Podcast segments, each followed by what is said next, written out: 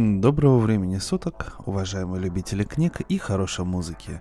С вами очередной подкаст от сообщества Drum and Books в Телеграме. И на микрофоне, как всегда, работает, зачитывает Валентин Мурко. В конце 90-х э, в литературном мире, фантастики американской, произошел настоящий бум, который организовал Майкл Суэнвик. Этот э, кучерявый писатель, он очень кудрявый, у него борода такая пышная. Uh, на протяжении многих лет не только побеждал, но и каждый год входил в число номинантов uh, премии Хьюга за лучший рассказ. Более того, uh, доходило даже до того, что в 99 году из шести рассказов три номинации номинанта были за авторством Майкла Суэнвика. И, конечно, я не мог пройти мимо столь э, харизматичного э, писателя. И сегодня я хотел бы зачитать сразу же два его рассказа, которые победили. Соответственно, это 2002 год. Рассказ, который называется «Пес сказал гав-гав», или еще второе название «Демон из сети». И рассказ 1999 года «Машины бьется пульс». То есть один автор, но целых два рассказа победителя – в номинации «Лучший рассказ» престижнейшей премии Хьюга. Надеюсь, что вас, дорогие друзья, не утомляет то, что я продолжаю экскурсию именно по э, номина номинантам, победителям этой премии. Просто, на мой взгляд, э, как бы эти рассказы довольно-таки получаются интересными. Э, на мой взгляд, они получаются необычными и почему бы их не послушать. Итак, для Майкла Суэнвика это дебют на, на волнах Drum Books, с чем я его поздравляю. И начнем, пожалуй, с рассказа «Машины бьется пульс». Щелк. Включилось радио. Черт. Марта старалась смотреть прямо, полностью сконцентрировавшись на своих шагах. Юпитер с одной стороны, шлейф Дедала с другой. Всего-то делов – Шаг, рывок, шаг, рывок. Проще пареная репа. Ох. Она вырубила приемник. Щелк. Черт. Ох. Ки. Вель. Сен. Заткнись. Заткнись. Заткнись. Марта в сердцах дернула за трос. Санки с телом Бартон подпрыгнули на выступе серной породы. «Ты же труп, Бартон. Я проверяла. У тебя дыра в физиономии, и в эту дыру можно просунуть кулак. Я ничуть не преувеличиваю, а сейчас у меня довольно неприятный момент. Так что будь умницей и просто заткнись. Нет, бар, тон. Все равно заткнись. И она снова выключила радио. На западе низко над горизонтом маячил Юпитер, огромный, яркий, невыразимо прекрасный. Сейчас, когда прошло две недели, на него легко было не обращать внимания. Слева от Марта Дедал изрыгал потоки двуокиси серы, образуя шлейф высотой в 200 километров. Освещенный невидимым солнцем, он излучал холодный свет, приобретавший в ее визоре милый бледно-голубой оттенок. Это было самое прекрасное зрелище во Вселенной, однако Марта была не в том настроении, чтобы этим зрелищем наслаждаться. Щелк! Голос не успел произнести ни слова. Марта его опередила. Я не схожу с ума. Ты просто голос моего подсознания. У меня нет времени выяснять, какие психологические проблемы к этому привели. И я не собираюсь выслушивать, что ты мне хочешь сказать. Тишина. Перед тем, как грохнуться боком о валун размером с Сиднейский дом опера, луноход успел перевернуться по крайней мере раз пять. Марта Кивельсон, никогда не искавшая поводов для героизма, была так крепко привязана к своему сиденью, что когда наконец Вселенная перестала вертеться вокруг, она едва сумела освободиться. А вот высокая и атлетичная Джульет Бартон закрепляться не стала, положившись на свою ловкость и удачу, и ее швырнуло прямо на стойку. Из-за бурана ничего не было видно, состоящий из двуокиси серы снег слепил глаза. Поэтому только после того, как Марта выбралась из-под приводящей в иступление белой массы, ей удалось взглянуть на вытащенное из обломков тело. Взглянуть, чтобы немедленно отвернуться. Что бы там ни находилось, какая-нибудь рукоятка или вентиль, оно пробило не только шлем Бартон, но и ее голову. Там, где край изрыгаемый вулканом буря, боковая ветвь, сказали бы планетарные геологи, отражался скалой, образовался большой сугроб из серно-диоксидного снега. Автоматически, не задумываясь, Марта зачерпнула пригоршню и засыпала ее в отверстие в шлеме. На самом деле это было довольно глупо. В вакууме тело и так не будет разлагаться. С другой стороны, снег закрыл это лицо – а затем Марта задумалась всерьез. Несмотря на всю ясность Бурана, турбулентных движений не было, потому что не было атмосферы, в которой они могли возникнуть. Двуокись серы извергалась прямо из внезапно образовавшейся в скальной породе трещины, оседая на поверхность в радиусе нескольких миль вокруг, в строгом соответствии с законами баллистики. И большая часть вещества, попадающего на валун, о который разбился их аппарат, должна была просто прилипать к нему. Остальная же часть просто падала бы вниз, скапливаясь у подножия скалы. Это бы дало возможность проползти под почти горизонтальным потоком, а затем таким же образом вернуться к обломкам лунохода. Именно так Марта выбиралась наружу сначала. Если двигаться достаточно медленно, фонаря на шлеме и самоконтроля будет достаточно, чтобы не ошибиться. Марта опустилась на четвереньки, и сразу же буря затихла, так же внезапно, как и началась. Она поднялась, чувствуя себя неожиданно глупо. Все же она не могла полагаться на то, что затишье будет продолжаться. Лучше поспешить, напомнила она себе. Возможно, скоро Буран опять разыграется. Спешно, чуть ли не в страхе, пробираясь сквозь нагромождение обломков, Марта обнаружила, что разрушен главный резервуар, который они использовали для наполнения своих воздушных ранцев. Ужасно. Оставался ее собственный ранец, уже пустой на одну треть. Два полностью заряженных запасных и ранец Бартон, тоже на треть пустой. Это было омерзительно, отстегивать ранец Бартон от ее скафандра, но сделать это было необходимо. Прости, Джули. Теперь кислорода хватит на сколько? почти на 40 часов. Затем Марта подняла закругленный кусок того, что когда-то было кабиной лунохода, и катушку нейлонового троса. Найдя два подходящих обломка и применив их в качестве молотка и зубила, она соорудила салазки для тела Бартона. Будь она проклята, если оставит его здесь.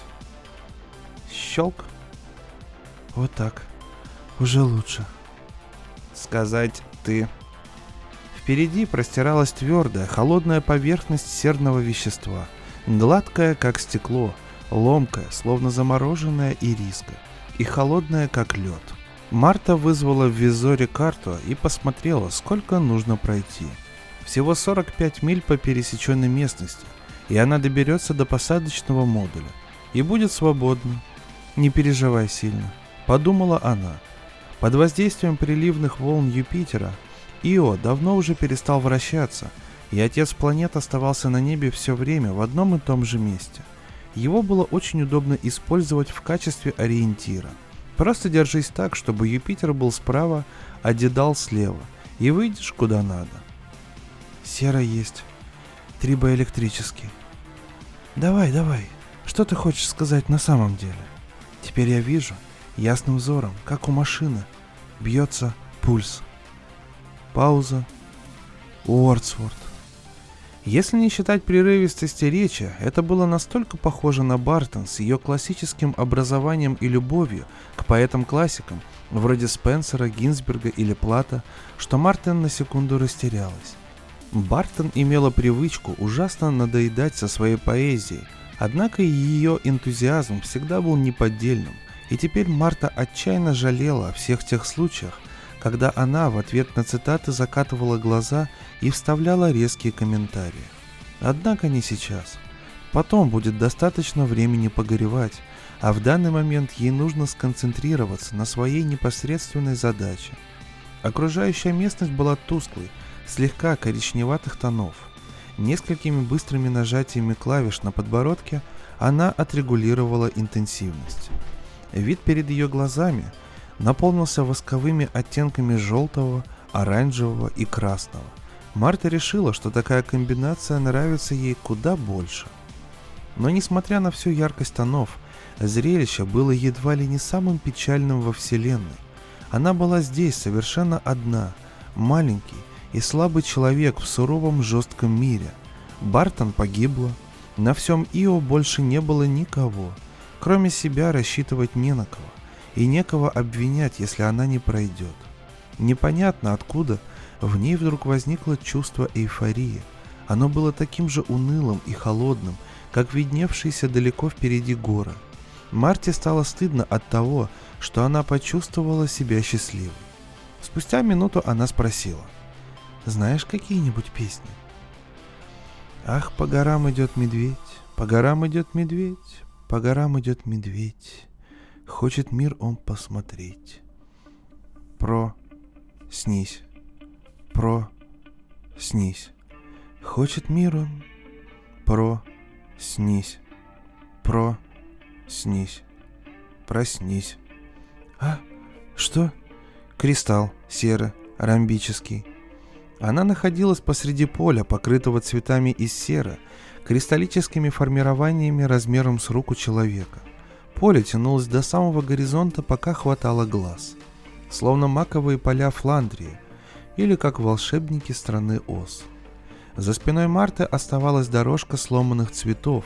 Те, что избежали ее ног, попадали под салазки или просто взрывались, не выдержав губительной жары ее скафандра. Дорожка оказалась совсем не прямой. Марта шла на автопилоте, оступаясь, спотыкаясь о кристаллы и сворачивая в стороны. Марта вспомнила, какой восторг они с Бартон испытали, впервые увидев кристаллические поля. Они тогда буквально прыгали от возбуждения, луноход наполнился веселым смехом. Джулия обняла Марту за талию, и они сделали круг в ликующем вальсе. Теперь, рассуждали они, наше имя наверняка окажется в книжках по истории. И даже когда они послали на орбиту радиограмму Хольсу и услышали в ответ, что это никак не может оказаться новой формой жизни, что подобные сульфидные формации описаны в любой книге по минералогии, даже это не уменьшило восторг двух женщин. Все-таки это было их первое большое открытие, и они ждали следующих. Теперь, однако, Марта могла думать только об одном. Подобные кристаллические поля встречаются в регионах, богатых серными гейзерами, боковыми ветвями и вулканическими горячими точками. И все же в дальнем конце поля от внимания Марты не ускользнула весьма любопытная деталь. Установив в своем шлеме предельное увеличение, она заметила, что дорожка потихоньку исчезает. На месте раздавленных цветов вырастали новые, маленькие, но совершенные в своей форме. И они росли. Марта не могла даже вообразить, каким процессом можно объяснить это чудо. Электролитическое осаждение, молекулярная сера выделяется из грунта. Если да, то как? Благодаря какому-нибудь хитрому капиллярному эффекту? Может, цветы как-то выделяют ионы серы из почти несуществующей атмосферы Ио? Еще вчера подобные вопросы вызвали бы в ней кучу эмоций, но теперь ее прежней способности удивляться не существовало. К тому же, все инструменты остались в луноходе. За исключением скудной электроники скафандра, у Марты не было ничего, чем было бы можно провести измерения. У нее оставались только она сама, салазки, запасные пакеты воздуха и труп. Черт, черт, черт. Пробормотала она. С одной стороны, оставаться тут было небезопасно. С другой, она не спала уже почти 20 часов и валилась от усталости с ног. Она очень, очень устала. Выдохлась полностью. О, сон, как ты желанен, и пред тобой не устоит никто. Колеридж. Бог-свидетель, прозвучало это весьма заманчиво. Однако цифры были безжалостны, спать нельзя.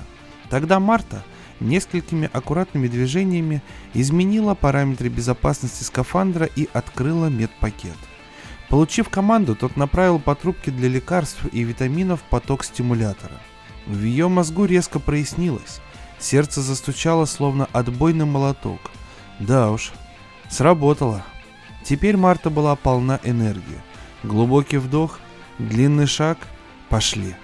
И никакого отдыха. Нужно еще кое-что сделать. Цветочное поле осталось позади. Прощай, страна Оз. Звуки затихают и снова появляются. Час проходит за часом.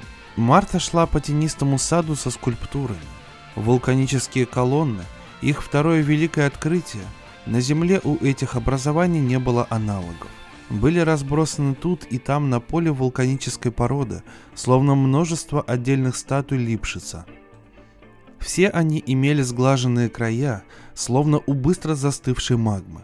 Марта вспомнила, что Бартон мертва и тихо заплакала. Всхлипывая, она миновала жуткого вида каменное образование. Ей казалось, что они двигались, качались, будто танцевали. Марте казалось, они похожи на трагические женские фигуры из Бакки или даже «Женщины Трои», пьес, которые вспомнились ей в этот момент. Отчаяние. Ее переполняла тоска и одиночество, словно удел жены Лота. Вокруг по диоксидному снегу разливался неясный свет. От прикосновений ее ботинок снег вспыхивал, превращаясь в белый туман и разлетался по сторонам. С каждым шагом Марта возникало быстро исчезающее облачко пара, которое тут же сменялось новым, взлетавшим от следующего движения ног. Вызываемое обстановкой, жуткое ощущение от всего этого только усиливалось. Щелк. Ио отличается металлическим ядром, состоящим в основном из железа и сульфида железа. Сверху ядро покрыто частично расплавленным скальным грунтом и твердой корой. Ты все еще здесь? Я пытаюсь установить связь. Заткнись. Она взобралась на гребень. Лежащие впереди поля имели гладкую волнистую поверхность. Они напомнили ей Луну, промежуточную область между морем ясности и предгорьями Кавказских гор, где ей довелось проходить тренировочный курс по работе на поверхности – вот только метеоритных кратеров нет. На Ио не бывает метеоритных кратеров. Самое бескратерное твердое тело в Солнечной системе. Все эти вулканы примерно каждую тысячу лет покрывают поверхность его метровым слоем породы. Этот проклятый спутник постоянно обновляется. Ее мысли становились бессвязными. Марта проверила датчики, бормоча про себя. «Ну-ка, давай выбираться на дорогу». Ответа не было. Рассвет наступит. Когда? Давай-ка подсчитаем. Год на Ио, то есть время полного оборота вокруг Юпитера, составлял, грубо говоря, 42 часа и 15 минут. Она шла уже 7 часов, в течение которых Ио продвинулся по своей орбите где-то на 60 градусов. Значит, скоро рассвет. Он сделает шлейф Дедала не таким заметным – но с графическим дисплеем в шлеме это не станет проблемой. Марта повертела головой, убеждаясь, что Дедал и Юпитер находятся там, где и должны, и снова пошла вперед. Шаг, еще шаг и еще. Постарайся не выводить карту в визоре каждые пять минут. Держись, сколько сможешь. Еще один час. Да, и это здорово. Это еще две мили. Не так уж и мало. Солнце поднималось все выше. Через час или два наступит полдень. А это значит... Нет, на самом деле это значит не так уж много. Впереди скала, возможно силикат, одинокий обломок шестиметровой высоты, принесенный сюда бог его знает какими силами, и бог знает сколько тысяч лет ждущий тут, когда она подойдет, прислонится к нему и тяжело дыша устроит привал и задумается, и проверит воздушный ранец. Снова его менять придется через 4 часа, и у нее останется только два баллона. Теперь ей оставалось идти чуть меньше 24 часов. И еще 35 миль. Это меньше двух миль в час. Такой вот график. В конце, однако, могут быть проблемы с кислородом. Ей нужно быть внимательной, чтобы не уснуть. Ох, как болит все тело болит почти так же, как и на Олимпиаде 48 года, когда она завоевала бронзу в женском марафоне, или как на международном турнире в Кении, где ей не хватило секунды, чтобы занять второе место. История ее жизни. Всегда третья, всегда борется за секунды, всегда в экипаже, иногда в десантном отряде, но никогда не командир, никогда не лидер, не царь горы. И когда-то, когда-то она мечтала стать Нейлом Армстронгом. Щелк. Мрамор вечного разума. Плыву по странным морям мысли. Один. Уордсворт. Чего? Магнитосфера Юпитера. Самая большая штука в Солнечной системе. Если бы ее можно было увидеть человеческим глазом, она занимала бы на небе площадь в два с половиной раза большую, чем Солнце. «Я знаю», — ответила Марта, почувствовав непонятное раздражение. «Цитировать легко, говорить нет». «Тогда не говори. Пытаюсь. Связаться». «Ну и продолжай. Связываться». Марта поджала плечами. Тишина. Затем... На что похоже? Звучит это. Что на что похоже звучит? Ио — богатый серый спутник с железным ядром, вращающийся по круговой орбите вокруг Юпитера. На что похоже? Это звучит? Приливные силы Юпитера и Ганимеда сжимают и растягивают. Ио достаточно для того, чтобы расплавить Тартар, находящийся под поверхностью океан Сера. Избыточную энергию Тартар — выпускает через серные и диоксидные вулканы. На что похоже? Это звучит? Металлическое ядро Ио порождает магнитное поле, пробивающее дыру в магнитосфере Юпитера, а также создает трубку с потоком высокоэнергетичных ионов, концами упирающиеся в северный и южный полюсы Юпитера. Как? Это звучит? Ио притягивает и поглощает все электроны в диапазоне около миллиона вольт. Его вулканы выбрасывают потоки диоксида серы. Магнитное поле разделяет какой-то процент диоксида на составляющие его ионы серы и кислорода. Эти ионы засасываются в пробитую в магнитосфере дыру, создавая вращающееся поле, известное как Тор-Ио. На что похоже это звучит? Тор, трубка потока, магнитосфера, вулканы, ионы серы, расплавленный океан, приливное нагревание, круговая орбита. На что похоже это звучит? Марта обнаружила, что помимо своей воли прислушивается, сначала отвлеченно, потом со все большим и большим интересом – это был похоже на кроссворд. Правильный ответ на этот вопрос был. Бартон или Хольц нашли бы его немедленно. Марте же пришлось подумать. На несущей частоте было слышно слабое гудение и спокойная, ждущая тишина. Наконец Марта осторожно произнесла. «Это звучит словно машина». «Да, да, да, машина, да, есть машина», есть машина. Есть машина. Да, да, машина. Да. Подожди. Ты говоришь, что Ио машина? Что ты машина? Что ты Ио? Сера, трибоэлектрическая. Санки собирают заряды. Мозг Бартон не поврежден. Язык — это данные. Радио — это среда. Есть машина. Я тебе не верю. Шаг, санки за собой, еще шаг, снова санки за собой. Странность ничего в этом мире не меняет.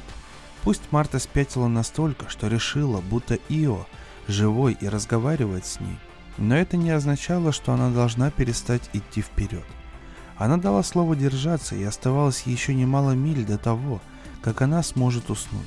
Мысль о сне стала поводом пусть чуть-чуть, но увеличить скорость. Ого, Вперед! Шагая, Марта вести беседу со своей галлюцинацией или миражом, или чем оно там было. Иначе было бы невыносимо скучно.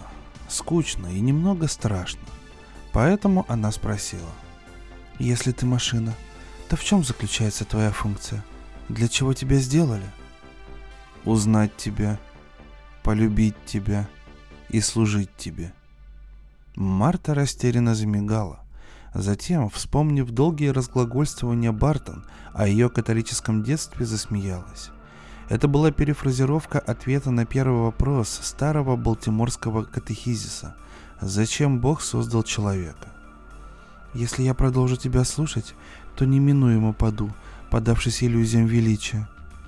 «Ты — создатель, машина, не я». Какое-то время она шла молча. Затем, когда тишину снова стало трудно выносить, спросила. «Когда примерно я тебя создала?» прошло немало миллионов лет, прежде чем был создан человек. Лорд Альфред Теннисон. Значит, это была не я. Мне только 27, ты явно говоришь о ком-то другом. Это была подвижная, разумная, органическая жизнь. Ты есть подвижная, разумная, органическая Жизнь. Вдали что-то двигалось. Марта в изумлении подняла глаза. Лошадь. Бледная, призрачно-белая, с развивающимися хвостом и гривой, она беззвучно скакала по равнине. Марта крепко зажмурилась и тряхнула головой. Когда она открыла глаза, лошадь исчезла. Галлюцинация. Как и голос Бартон Ио. Она подумала о том, чтобы добавить еще порцию кислорода – но решила, что этот момент нужно оттягивать как можно дальше. Грустно это было. Раздувать воспоминания о Бартон, пока они не достигли размеров Ио. Фрейд нашел бы, что об этом сказать. Он бы заявил, что она возвеличивает свою подругу до божественного статуса, лишь бы уравновесить тот факт, что ей никогда не удавалось победить ее один на один. Он бы сказал, будто она не может смириться с тем, что некоторые люди просто лучше, чем она сама. Шаг, рывок, шаг, рывок. Ну ладно, да, у нее проблема с собственным «я». Она просто чересчур амбициозна, замкнутая на себе сука. Ну и что? Учитывая происходящее, ей лучше было бы остаться там, в трущобах большого Левитауна, жить в комнатушке 8 на 10 футов, включая санузел, и мириться с работой помощником зубного врача. Порция бурых водорослей на ужин, разбавляемая по воскресеньям крольчатиной. К черту все это. Она была жива, в отличие от Бартон.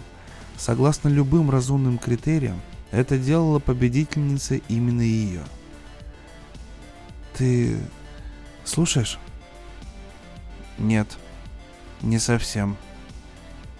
Она поднялась на очередной холм и замерла. Внизу простиралось море расплавленной серы, черное, исчерченное оранжевыми полосами. Оно расстилалось бескрайним полем. Озеро. Дисплей в шлеме показывал разброс температур от минус 230 градусов по Фаренгейту под ее ногами до плюс 65 на краю лавового потока. Такое чудесное, нежное тепло. Температура самой серы была, разумеется, гораздо выше. Дороги впереди не было. Они назвали его озеро Стикс. Марта потратила полчаса, внимательно изучая карты, пытаясь понять, как она умудрилась забраться так далеко в сторону. Не то чтобы это было совсем непонятно. Раз споткнешься, другой. Мелкие ошибки, которые она совершала, накладывались друг на друга. Давно подмеченная тенденция – шаги одной ногой делать чуть длиннее, чем другой. Этого нельзя предусмотреть с самого начала, рассчитывая свой путь. В конце концов, пришла мысль, что деваться некуда. Она была здесь, на берегу озера Стикс. В конце концов, она сбилась с пути не безнадежно. Три мили, не больше. Марту переполняло отчаяние. Они открыли озеро и дали ему название во время первого облета системы Галилея – так называемого картографического вылета. Озеро было одним из самых больших замеченных ими объектов, не отмеченных на картах, составленных по данным спутниковых зондов или наблюдений с Земли. Хольс предположил, что это озеро явление необычайное, что оно достигло нынешних размеров за последние 10 лет. Бартон тогда еще сказала, что это было бы интересно проверить. Марта, чтобы не остаться в стороне, присоединилась к предложению. И тогда они добавили озеро к своему списку. Она так страстно хотела во время первой высадки остаться на борту, так боялась остаться снаружи. Когда она предложила бросить жребий, Бартон и Хольс рассмеялись. «Я возглавлю первую высадку», — великодушно предложил Хольс. «Затем Бартон возглавит высадку на Ганимеде, а ты на Европе. Так будет честно?» И он взъерошил ей волосы.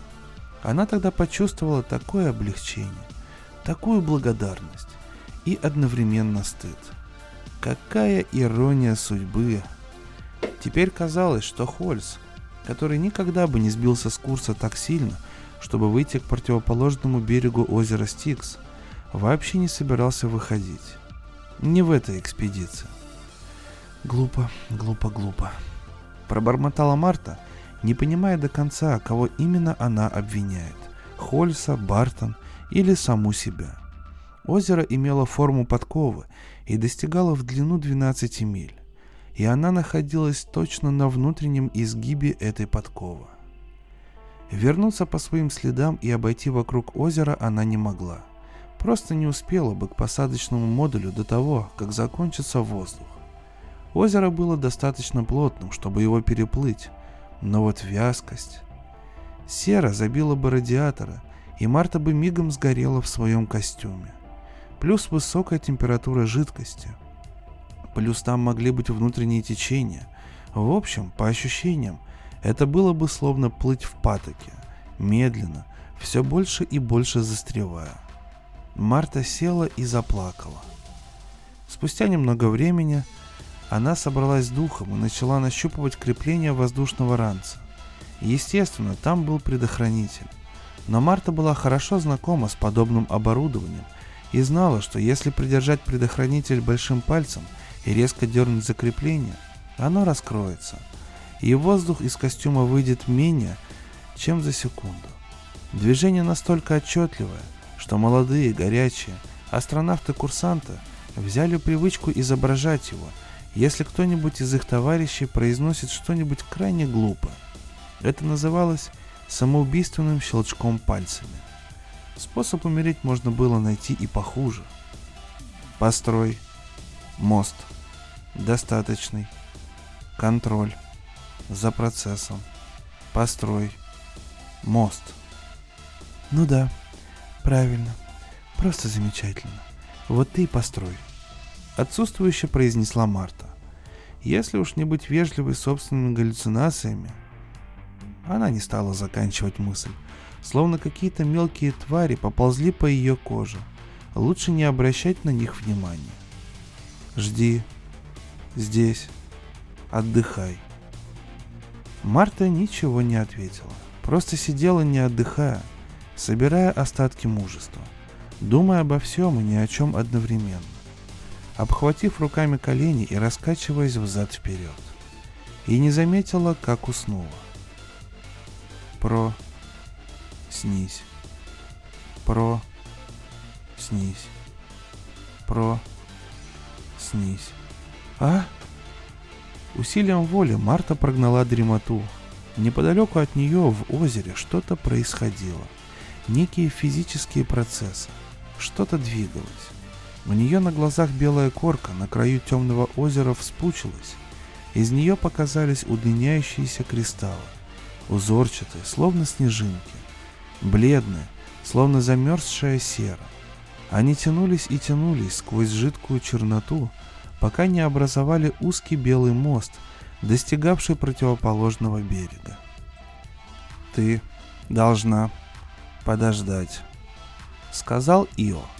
«Десять минут, и ты сможешь легко перейти его». «Вот сукин сын», — пробормотала Марта. «Я в своем уме». В изумленном молчании она пересекла мост, чудесным образом построенный Ио. Один-два раза поверхность под ногами Марта заколебалась, но выдержала. Это было необыкновенное ощущение, словно переход от смерти к жизни. На той стороне Стикса до самого горизонта простирались поля, покрытые вулканическими отложениями. Марта уставилась на длинный пологий склон, покрытый кристаллическими цветами. Два за один день. Каковы были шансы на это? Она продвигалась вперед, взрывая цветы касаниями своих ботинок. На вершине холма цветочное поле уступило место твердой, однородной массе серы. Оглянувшись, Марта увидела, как уничтоженные цветы заменяются новыми, и протоптанная ей дорожка постепенно исчезает. Довольно долго она стояла неподвижно, остывая. Кристаллы около нее беззвучно взрывались, образуя медленно увеличивающийся выжженный круг. Теперь ее тело чесалось просто отчаянно. Время освежиться. Шесть быстрых движений пальцами, и в визоре немедленно появилось сообщение. Внимание! Продолжительное использование этого препарата в таком количестве может привести к паранойе, психозу, галлюцинациям, неадекватному восприятию и наркотической зависимости. Черт бы побрал этот шум. Марта вела себе еще дозу. Это заняло всего несколько секунд, а затем, оп, она почувствовала себя легкой, полной энергии. Надо проверить показания счетчика воздуха. Да, ничего хорошего. Помимо своей воли Марта хихикнула, и это было совсем страшно. Ничто не могло расстроить ее сильнее, чем один единственный легкий наркотический смешок. Он привел ее в ужас. Вся жизнь Марты зависела от ее способности держать себя в руках. Чтобы продолжать идти, необходимо и дальше принимать стимулятор, но тогда ей придется идти как в бреду. Она не могла позволить наркотику овладеть собой. Время. Пора переключиться на последний резервуар с воздухом, тот, который принадлежал Бартон. У меня осталось кислорода на 8 часов, и нужно пройти 12 миль. Я обязана это сделать. Жестко сказала она. И я начну прямо сейчас. Если бы только не так сильно чесалась кожа, если бы только голова не была такой тяжелой, если бы только ее мозги не пытались расползтись по всем направлениям одновременно. Шаг, рывок, шаг, рывок. И так всю ночь. Главная проблема повторяющихся действий в том, что у тебя остается время думать. Время думать, когда ты куда-то идешь, означает также время думать о своих собственных мыслях.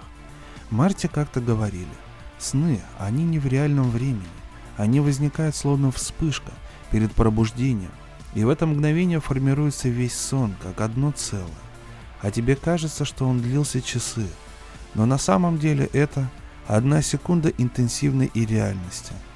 Может именно это и происходило сейчас. Перед Мартой стояла задача, которую необходимо было выполнить. А для этого ей нужна была ясная голова. Важно, чтобы она вышла к посадочному модулю. Люди должны узнать, они больше не одиноки.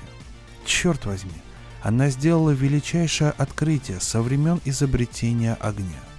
Или же она спятила настолько, что вообразила, будто Ио – гигантская машина, созданная чужой цивилизацией, окончательно сошла с ума и запуталась в извилинах собственного мозга. Это было еще одной пугающей вещью, о которой не хотелось думать. Она чувствовала одиноким, потерянным ребенком. Никогда не находила друзей легко, никогда не была никому лучшим другом. Половину своей юности провела, зарывшись в книжке. Солипсизм пугал ее. Она слишком много времени провела на самой его грани. Поэтому ей было жизненно важно определить, был ли голос Ио объективной реальностью, не зависящей от ее сознания, или не был. Вот только как это проверить? Сера трибоэлектрическая, говорил Ио, имея в виду, что тут наблюдается какое-то явление, связанное с электричеством. Если так, то оно должно как-то выражаться физически. Марта повернула шлем так, чтобы в визоре появились электрические заряды на серной равнине. Так, установим на максимум. Гладкая поверхность перед ее глазами мигнула, затем зажглась сказочными красками. Свет! Палевые океаны света разных оттенков сменяли друг друга, переливаясь от бледно-розового до холодного синего, наслаивались один на другой, превращаясь в загадочный световой лабиринт, мягко пульсируя, словно сердце этого серного мира. Казалось, мысли стали видимыми. Все это выглядело словно виртуальный Диснейленд. «Проклятье!» – пробормотала Марта себе под нос. Она понятия не имела, что происходит. Свернутые крылья околопланетных электромагнитных сил были покрыты словно венами, светящимися полосами, почти как электронная схема. Пересекаясь, они тянулись во всех направлениях, разветвляясь и снова сходясь. Но не возле Марта, а на креплении салазок. Тело Бартон светилось, будто неоновая лампа. Ее голова, зарывшаяся в диоксидный снег, мерцала так быстро и ярко, что сияла как солнце. Сера обладает трибоэлектрическими свойствами. Это значит, что в ней возникает заряд при трении. Сколько часов она тащила салазки с телом Бартон по серной поверхности Ио. Так можно создать заряд просто невероятной силы. Итак, то, что она наблюдала, имело физическое объяснение. Предполагая, что Ио на самом деле являлся машиной, трибоэлектрическим инопланетным устройством размером с земную Луну, созданным много эпох назад неизвестно кем, обладающим божественной силой, то да, вполне возможно, Ио пытался наладить с ней контакт. При помощи электричества можно сделать очень многое. Меньшего размера и более тусклая микросхема добралась и до Марта. Она взглянула себе под ноги. Оторвав одну ногу от поверхности, она нарушила контакт, и линии нарушились. Снова опустив ногу, Марта увидела, как тут же появились другие полосы. Любой слабый контакт постоянно прерывался, а салазки с телом Бартон находились в постоянном контакте с поверхностью Ио. Дырище в черепе Бартон стало, очевидно, прямой дорогой в ее мозг.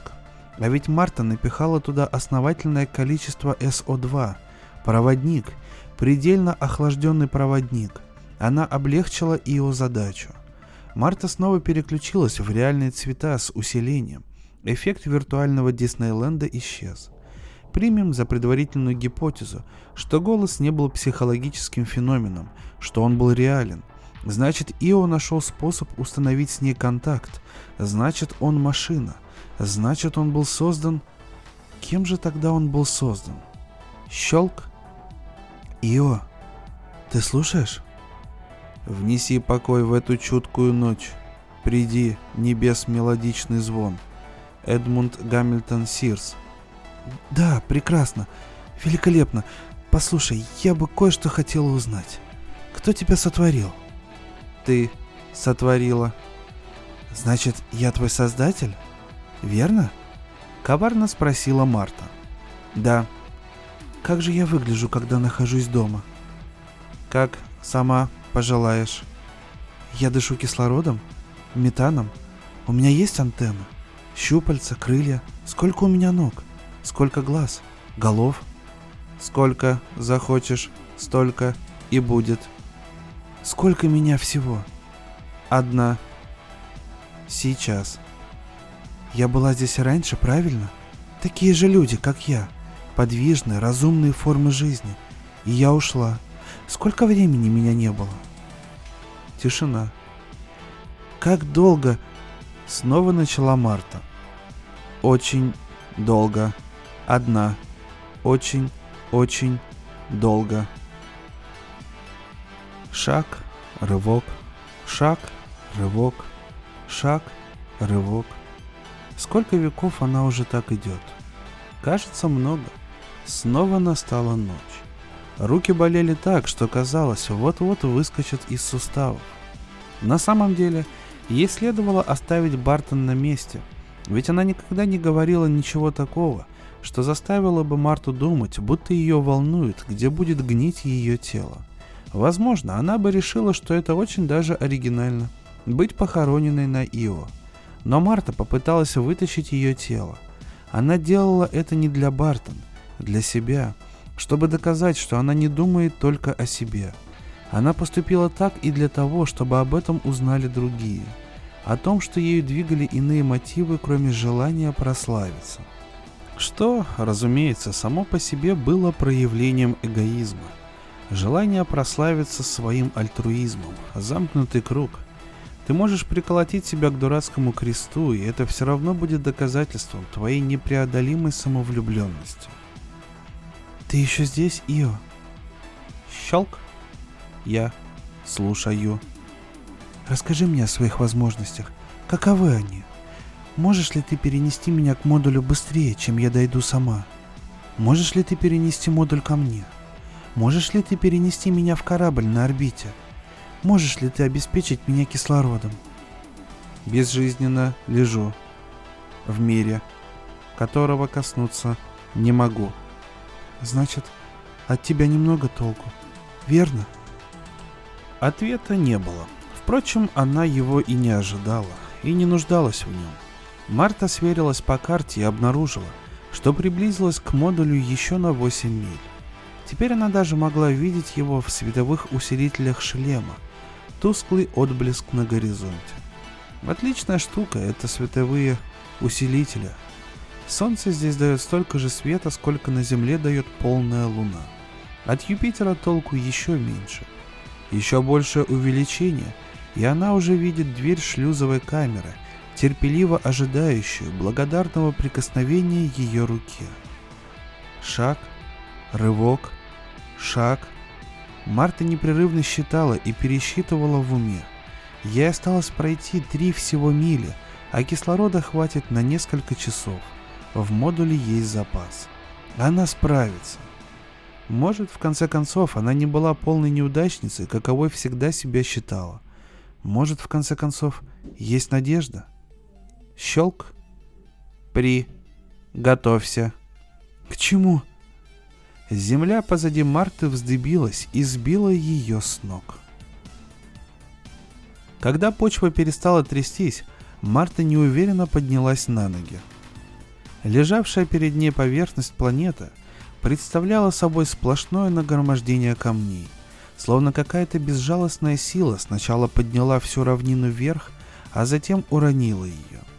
Серебристый блеск посадочного модуля у горизонта исчез.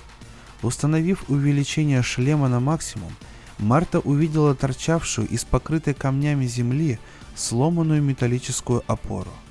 Марта хорошо знала, каковы пределы прочности каждого болта, каждого сочленения, каждого сварного шва модуля. Она хорошо знала, какими хрупкими они были. Эта машина больше не взлетит. Никогда. Марта стояла без движения, не мигая, не видя ничего, не чувствуя ничего. Совершенно. Постепенно ей удалось взять себя в руки настолько, чтобы начать связно мыслить. Возможно, настал тот самый момент, когда стоило признать. Она с самого начала не верила в то, что справится. Не верила ни секунды. Она не просто не могла в это верить. Только не Марта Кивельсон. Всю свою жизнь она была неудачницей. Иногда, как в тот раз, когда ей удалось пройти в состав экспедиции, неудачи наступали не сразу – а лишь после временных успехов. Но ей никогда не удавалось добиться того, чего она хотела по-настоящему. Почему? задумалась она. Неужели она когда-нибудь желала чего-то плохого? Если уж на то пошло, она хотела лишь пнуть Бога под зад и обратить на себя его внимание. Стать большой шишкой, стать самой здоровенной шишкой во всей вселенной. Неужели это и есть непомерная амбиция? А теперь все, чего ей добиться, незаметная сноска в аналах космической экспансии человечества. Печальное предостережение для мамаш-астронавтов. Пусть они холодными зимними ночами рассказывают эту историю своим детям-астронавтам. Бартон, может, и удалось бы добраться до модуля. И Хольсу, наверное, тоже. Но только не ей. Не тот расклад. Щелк. Ио наиболее вулканически активное тело в Солнечной системе. Ты, чертов ублюдок, почему ты меня не предупредил? Не знал. Эмоции нахлынули с новой силой. Ей хотелось бежать, кричать, ломать что-нибудь, но в пределах видимости не оставалось ничего, что уже не было бы сломано. «Ты! Дерьмо!» — крикнула она. «Идиотская машина! Да какой с тебя толк? На кой ты вообще нужна?» «Могу дать тебе вечную жизнь, единение душ, неограниченные вычислительные возможности. Могу дать Бартон то же самое. А? После первой смерти, другой нет. Дилан, Томас. Что ты имеешь в виду? Тишина. Черт бы тебя побрал, ты, долбанная машина. Что ты пытаешься мне сказать? Потом берет Иисуса дьявол в святой город и поставляет его на крылья храма и говорит ему, «Если ты сын Божий, бросься вниз, ибо написано, ангелом своим заповедает о тебе, и на руках понесут тебя». Бартон не была единственной, кто цитировал Писание. Для этого даже не надо быть католиком, как она. Пресвитериане тоже могут цитировать Писание. Марта затруднялась определить, на что это похоже. Какое это вулканическое явление, очень большого размера. В поперечнике метров 20, не меньше. Пусть это будет кратер. Дрожа, она стояла на самом его краю. На дне была черная лужица жидкой серы, точно как ей и рассказывали. Вполне возможно, что в глубину она тянулась до самого Тартара. Тело отчаянно болело. Ио утверждал, что если броситься вниз, он сможет ее впитать, продублировать нервные связи и вернуть Марту к жизни. Сбрось Бартон вниз. Спрыгни сама вниз. Физическая форма будет уничтожена. Нервные связи будут сохранены. Возможно. Возможно? Бартон ограничила биологические тренировки. Понимание нервных функций может быть неполным. Чудесно. Или, может быть, нет. Понятно. С дна кратера поднимался жар. Даже в своем защитном костюме с системой кондиционирования она чувствовала разницу в температурах спереди и сзади, словно стоишь возле костра очень холодной ночью. Они беседовали, или скорее вели переговоры довольно долго. Наконец Марта сказала. «Понимаешь азбуку Морзе? Соображаешь в ортодоксальной логике?» «Все, что Бартон понимала, я понимаю». «Черт возьми, да или нет?» «Понимаю». «Хорошо. Тогда мы, возможно, сработаемся». Она уставилась в ночь. Корабль на орбите был не виден, и Марта сожалела, что не может поговорить с Хольсом, попрощаться и сказать спасибо за все. Но Ио сказал нет. То, что она планировала, могло разбудить вулканы и изменить высоту гор. Опустошение при этом будет такое, что недавнее землетрясение, вызванное созданием моста через озеро Стикс, покажется просто смехотворным. Ио не мог гарантировать два отдельных коммуникационных канала. Трубка ионного потока дугой возвышалась откуда-то из-за горизонта, уходя к северному полюсу Юпитера. В визоре Марты она сияла, словно меч Господень. Постепенно поток ионов начал вздрагивать, рассыпаться. Миллионы ватт энергии плясали, образуя последовательность длинных и коротких вспышек, посылая сообщение, которое должно достигнуть поверхности Земли. Оно заглушит любую радиостанцию и достигнет каждого радиоприемника в Солнечной системе. Это Марта Кивельсон. Я говорю с поверхности Ио от имени самой себя, раненый Джульет Бартон и Якоба Холльса, участников первого исследовательского отряда на Галилеевских спутниках. Мы сделали важное открытие. Все электрические приборы в системе будут плясать под эту песню. Бартон отправилась первой. Марта слегка подтолкнула салазки, и они полетели в пустоту. Они упали с легким всплеском. Затем, разочаровав полным отсутствием пиротехнических эффектов, труп медленно погрузился в черную жижу. Марта выжидала. «Ладно», — сказала она затем. «Уговор дороже денег». Она широко раскинула руки, сделала глубокий вдох — может, в конце концов я выживу, подумала она. Бартон, возможно, уже наполовину погрузилась в океанический разум Ио и теперь ждет ее, чтобы слиться в алхимическом союзе личностей. Может, теперь я буду жить вечно? Кто знает, все возможно. Может быть. Была и другая возможность, куда более вероятная. Все это запросто могло оказаться не более чем галлюцинацией, ничем, кроме бреда, порожденного ее повредившимся мозгом. Безумие. Еще одна грандиозная мечта перед смертью. Но судить об этом Марта все равно не могла. Какой бы ни оказалась правда, альтернативы не было. Узнать эту правду можно было только одним способом. Она прыгнула. В общем, она полетела. Ну, сразу скажу, что на сегодня это будет первый и последний рассказ. Я погорячился в самом начале. Не думал, что рассказ будет таким длинным и серьезным.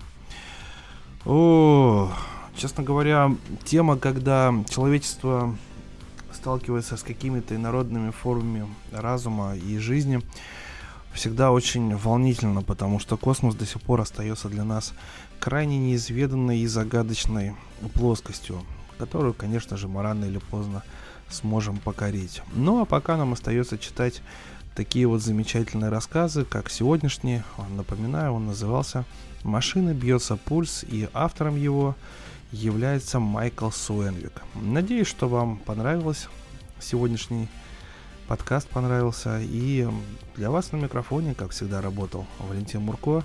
Огромное спасибо, что являетесь подписчиками телеграм-канала Drum Books. И до новых встреч, дорогие слушатели и читатели.